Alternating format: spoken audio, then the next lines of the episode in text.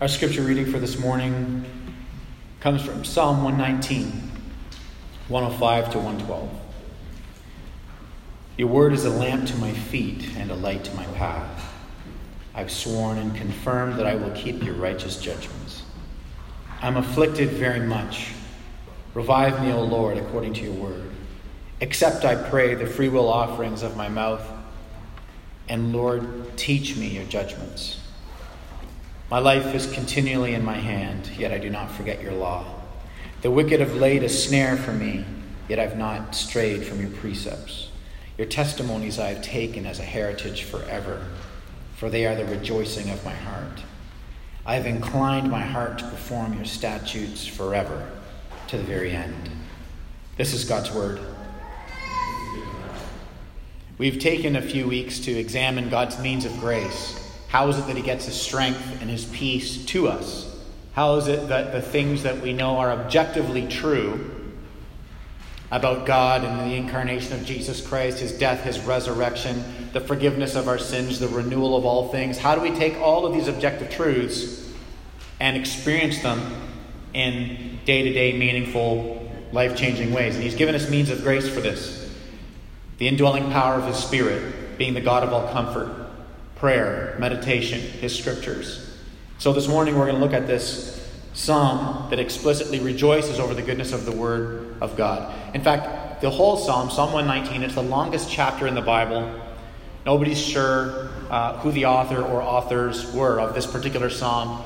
It is very thoughtful, and uh, well, all scripture is thoughtful, but it's very thoughtfully constructed in the sense that it is uh, an acrostic. There are 22 letters in the Hebrew alphabet. This psalm has 22 sections. Each section has eight verses, and each of those 22 sections starts with the next letter in the Hebrew alphabet. So it is a very thoughtful exposition on the goodness of God's Word. There are 176 verses, and in those 176 verses, there are 171 mentions of God's Word.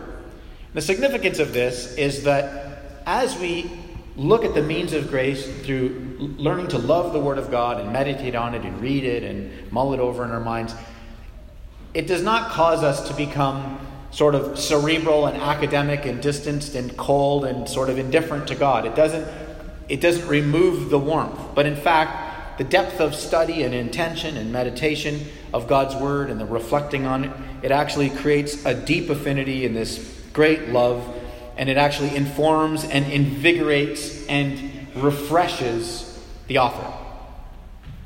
And you notice this in a profound way. Think of it this way think of people who you appreciate, maybe an author, maybe an athlete, a cultural thought leader who has particular writings on subjects that are of importance and value to you. When you have someone that you really appreciate and that you like, what do you do with that person? You start to study them. You're following them on social. You want to know what they think about everything. You want them to weigh in on everything. You start following their videos on YouTube.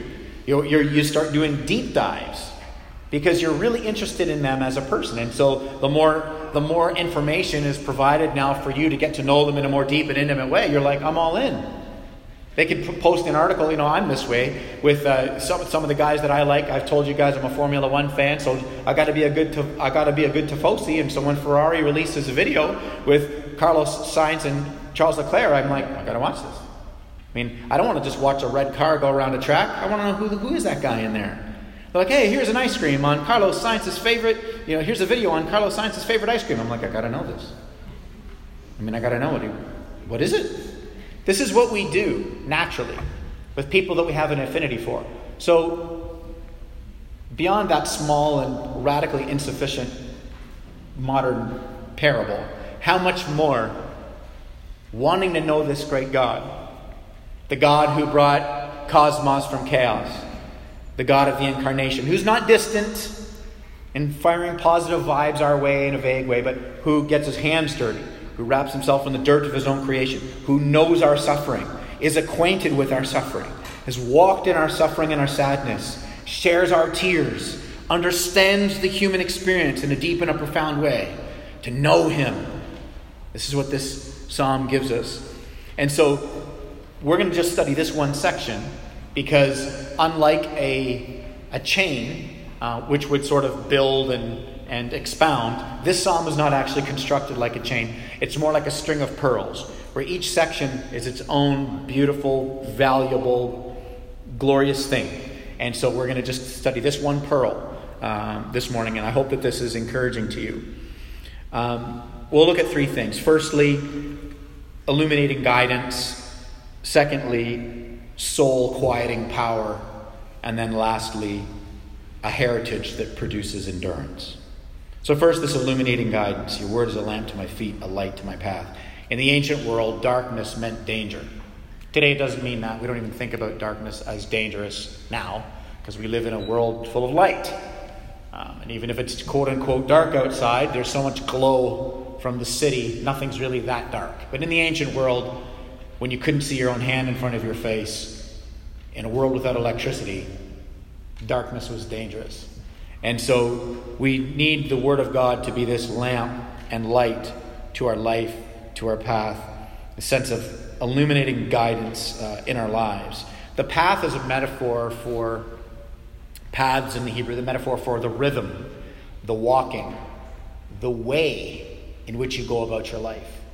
So the Word of God brings this illuminating guidance not just merely to that subject that you're interested in, not merely that thing on Monday that you're concerned about, though believe me, God cares about all those things. The scripture says He knows the number of hairs on our heads. So that matters to God, but that's too small. So we have to back out here. The word being a lamp and a light. It is a light on, in, the, in the darkness, on an otherwise dark path.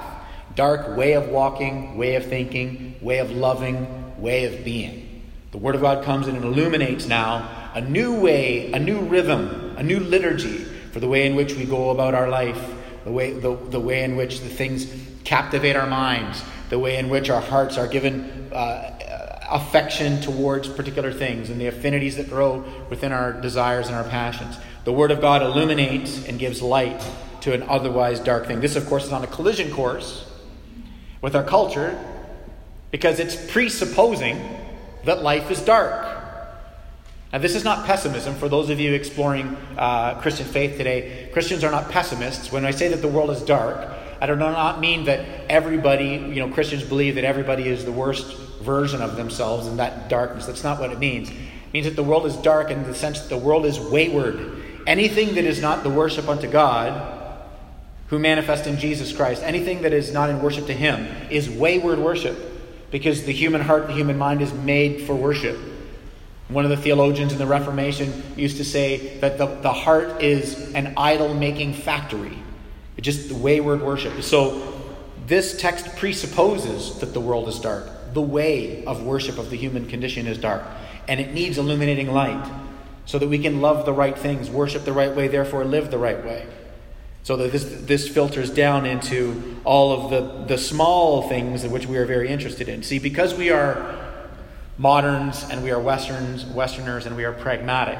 We see the word guidance and we immediately think perfect. I need some guidance in my life. I got some course selection i got to figure out. Got some business decisions to make.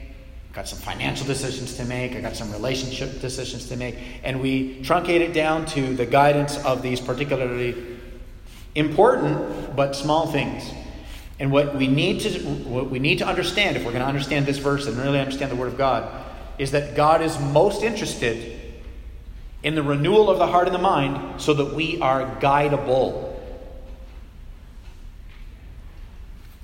The guidance of the decision you need on Monday is irrelevant if your heart loves the wrong thing. Oh Lord, give me wisdom. I've got this decision to make decision to make. Should I do this, this or this? Should I stay here or go there? Well, if you're a worshiper of money, none of it matters. Because it doesn't matter whether you stay or take the other job or go there and make this decision. None of it matters. Even if, uh, for the sake of those of you, again, exploring Christian faith this morning, you're like, eh, I'm grappling with who Jesus is and who God is. Let me just for a moment invite you into the significance of loving the right thing as it pertains to this. If there is no God, and we just evolved from nothing for no reason, and one day the sun goes supernova, like all stars do, and there's no trace of any human existence in the universe ever, One option, of course, is just become a nihilist, and then that would be terrible for society. But then the other option is to become a positive nihilist and be like, well, even though fundamentally I believe that in the end nothing will exist, I will live in a radical dislocation of that and be a loving and kind person in the city, anyways. Well, that's good for the city, and, and it's good for our neighbors that we sort of desire to be kind and loving people despite that. But it is a radical dislocation from the reality that we believe is true. Whereas in the Christian faith, because we believe in the bodily resurrection of Jesus Christ, which ultimately means we will have a, bo- a, a resurrection bodily, and this earth will be restored, and the resurrection, uh, sorry, the restoration of planet Earth and the resurrection of our bodies is what the Bible calls heaven. When the realm of God and the realm of earth kiss again, like they did in Genesis. Spoiler alert, that's Revelation. So when that happens, between now and then, the children of God are to live in a particular way, with a particular liturgy, with particular affections and loves. To reflect the love of God in the earth in so much, in so much as the still lake reflects, you know, the beauty of the sky. And so that is the guidance that this is talking about, the illuminating of the illumination, uh, illuminating power of the Word of God that begins to reform what we love, so that we love what He loves, so that we are guidable. So you see that if at the, if at the core of who you are, you love what he loves, then when the decision gets made as to how ought I to respond in this relationship, to this conflict, to this business decision, my course selection for next year, I can make all of those decisions with tremendous liberation. Because I know that the will of God is not something that I have to decipher. The will of God is something that you, my friend, are standing in because you are His. And so then you, because you are guidable, because the scriptures declare that when we are people of worship, then we can be people of true wisdom. That in your life, as you're making those decisions for Monday, whatever they may be, there can be confidence and calm in your heart because your God is on the other side of every decision that you make, working it out for the good of your salvation and for His glory. And if the decision you make burns to the ground, and somebody says, you know, well, you know, if uh, God uh, closes a door, he opens a window. Sometimes. But I've read the Bible, friends. And sometimes when God closes a door, he also lets the whole house crash down. He's not disturbed by this because he is a God of resurrection. So he has no problem letting things crash and burn to the ground so he can resurrect uh, in true life and in true wisdom and in true glory and in true freedom. So you see, my friends, the decision you need to make on Monday that God cares deeply about because He loves you. You can make those decisions with calm and not with a sense of paralysis. Like with every decision that you make, you are somehow got to decode this deity who is waiting for you to push the right buttons and pull the right levers and then open the door wide to the access to this thing called the will of God. If you believe in the resurrection of Jesus Christ, if you have been baptized into his name, you are united to Christ, you are full of the Spirit, and you are standing in the will of God. So, this is about loving the right things. That is liberating truth. This guidance is about godliness. And that is why the metaphor of light and dark is given. Because the light and the dark is always the biblical picture of the ways of God and the ways of darkness. What do I mean by godliness? I don't mean godliness in a self righteous human sense where you sit there and you think to yourself, I'm quite godly. It's too bad I'm sitting next to these sinny sinners on either side of me. And perhaps one day, if they read enough and pray enough and grow enough, and you know, they will one day be godly like me. I'm not talking about self righteous ideas of godliness, the human experience outside the walls of this church when people hear the word godliness. I'm talking about the guidance of godliness which looks like love joy, peace, long suffering, kindness, goodness, faithfulness, gentleness, self control. The fruit of the Spirit, Galatians 5:22, the result of the Spirit, the inevitable outworking of the one walking the path that is being illuminated. Good news, spoiler alert on the end of the sermon. It's not just the Word of God that is illuminated. By the Holy Spirit, my friends, you are illuminated. The indwelling power of God is in you. He's not prescribing something that is an impossible path for you and I to walk, but He's indwelled us. Yes, you and I fail. Of course we fail. We fail miserably. We come each Sunday and we confess our sin for a reason. And we come to Lord ta- Lord's table as repentant sinners because we never graduate from our need from His scandalous grace. And because we marvel at His scandalous grace, our heart is like the psalmist, saying, Your word is like a lamp to my light and uh, is like a lamp and a light to my path. As we desire to live uh, to the glory of our God of great comfort. You notice that in verse 6, or uh, 106, he talks about keeping his ways, keeping the precepts. See, that's the language of love. That's not the language of a religious perfectionist. Whenever the Psalms cry, like, I keep your ways, I keep your statutes, that's like a prayer. It's like a song coming from the soul saying, This is who I want to be. This is my desire. And again, it's not because they're in love with a rule book, they love a king. They love their saving God. We love our saving God. We're not in love with cold precepts, we're in love with a person. 107. Look at verse 107. He says, Revive me, O Lord, according to your word. But notice where the, why, why the reviving is coming. Notice why the guidance is desired. Notice where this desire for obedience is flowing from affliction. Not the life of comfort and ease, and things are just, everything's flowing and going well at work, and my home life is good, and everything is good. And I look around and I say, well, well, well, I'm so blessed. I just feel like obeying this God of blessing. Nothing's good. Afflicted. The immediate context of this affliction, if you re- sort of read it, um, you know, his kind of historically where Israel was at was people were plotting the downfall of these authors. It was a very personal affliction. It was the persecution for the faith. So some of you may experience that, family or in your vocation may experience that. Globally speaking, uh, many believers experience that in a palpable physical way, which we don't have here in comfortable southern Ontario, but we are persecuted in other ways. I don't want to minimize that. But notice that it's in, the, it's in this affliction that this desire for being revived and for the wise guidance of the word comes. This determination rises out of it, of all the problems and the pains. Because again, the Word of God is the Word of God that's so cherished and loved, that has 176 verses written about it, is not like a dishwasher manual.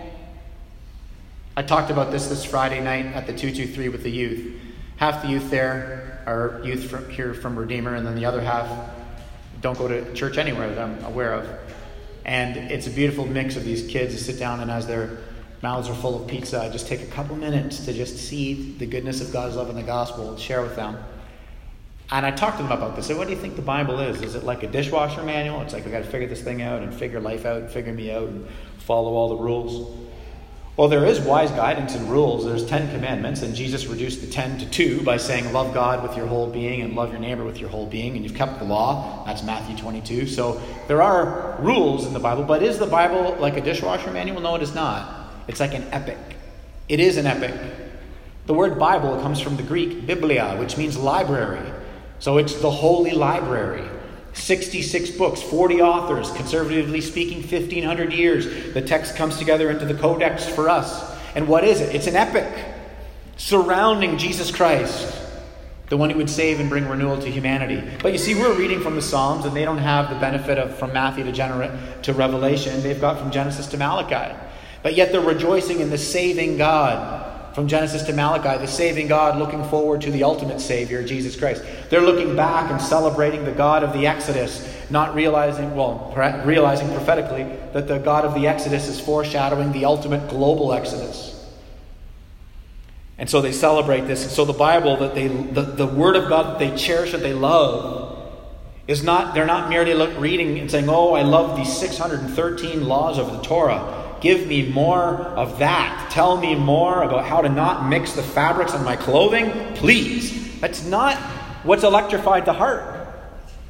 The Torah, Genesis, Exodus, Leviticus, Numbers, Deuteronomy, this is the creation, the Creator God who has promised to redeem all things, who has saved uh, the slaves from certain death in Egypt, who, despite their constant failure and mis- miserable Uh, uh, efforts to worship Him, and they keep failing, and He keeps chasing after them in grace. And they know this, the authors know this, and they've read of this.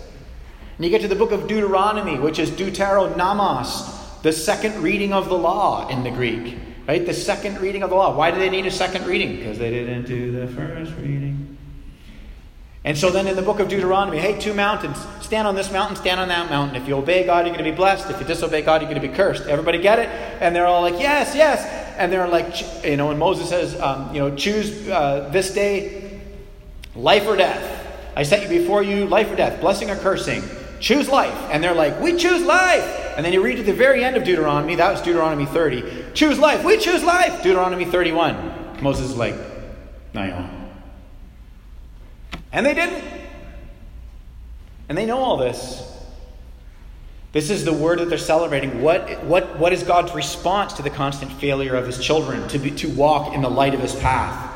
Keeps moving towards them in grace. What is our response to this? To spurn that grace? To live like lawless antinomians?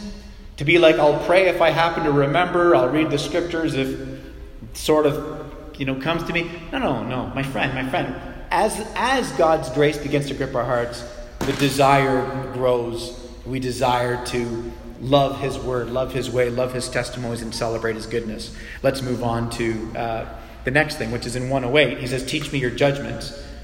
So you see, the hierarchy of the human experience is not our own personal subjective judgment, but it is rather saying, you know, if there was a God that created the cosmos, if I'm here, not because for no apparent reason, I be, you know, the human, all of humanity is basically sentient meat. If that's not true, and if there's a God that created all things, then surely the God that created all things has a, has a way in which for me to live my life that would lead me into flourishing. And so may his judgments bring correction to my judgments as the goodness of His grace leads to a life of gratitude, as the truth of His forgiving grace, as the truth of the resurrection of Jesus so grips my heart that it begins to reorient my mind, and that works its way out through my hands. So let's move on to the second thing after this illuminating grace. Secondly, the soul quieting power. And I just really have one statement to make about this before we move to the conclusion of this teaching this morning. This soul quieting power. Look at verses 109 and 110. My life is continually in my hand. This constant sense of vulnerability, this constant sense of being exposed, danger, calamity around the corner. People are lying in wait for me. The, the ones are bringing the affliction. Here's, here's what is so profound about these two lines as you look at the response. You know, my life is totally in my hand, yet I do not forget your law. Again, I do not forget your word. I do not forget your wisdom. I do not forget the guidance. I do not forget who you are and who I am in relation to you. Here's what this teaches us. You know, the enemy of our soul lies in wait for us. We can have physical enemies lie in wait for us. We can have all sorts of terrible things as a result of the human experience in a broken world waiting for us. But we don't live our life waiting for that. we wait on God. He doesn't say, everybody's lying in wait for me, so I'm lying in wait for them. I don't want to be surprised. That is a life of anxiety and fear and sorrow and bitterness, living life on the edge, on defensively. Your life is in the hands of God, my friend. So I have good news for you today. Yes, there are many things in all of our lives lying in wait for us sorrow and tragedy and calamity and decisions that have nothing to do with you, things that happen in the world, in the economy, in our own bodies. We have no control over it, and they're lying in wait for us. What do we do? We lie in wait for Him. There is soul quieting power. I do not forget your law. I have not strayed from your precepts. The world can melt, but I am grounded in you and will trust you. I'll continually turn to you. Last thing verses 111 to 112, a heritage that produces endurance. Your testimonies I've taken as a heritage, they're the rejoicing of my heart. I incline my heart to perform your statutes forever and to the end. What is this heritage? It's that we're, we're adopted. We're the children of God. We're inheriting everything. Life is hard, terrible, sorrowful. But in the end, you and I are loved with a love so strong, death cannot hold us. We have a heritage, we have an inheritance. When your life catches on fire, some of you are like, What do you mean when? My life is on fire right now. Some of you, your life was on fire last month. Some of you, your life is on fire right now. And for some of us, our life is going to be on fire next month. This is the human experience. And when this happens, we need to anchor ourselves to something. And he says, My heritage, my heritage is like that anchor, and it's in his testimonies. The word testimonies is one of the eight words. There's eight words in Hebrew for the word of God, and one of them is his testimonies. And again, we can't shrink down the faithfulness of God to our 20 year, 30 year, 50 year, 70 year experience. God has been faithful for millennia. We need to reflect on the grandness of his testimonies, his faithfulness for millennia, his faithfulness from the beginning. We need to step back in the sadness of our smallness, and we got to just step back and find like the peace, the soul quieting power in his bigness, in his greatness, swept up into this gospel narrative. His testimonies of what he has done.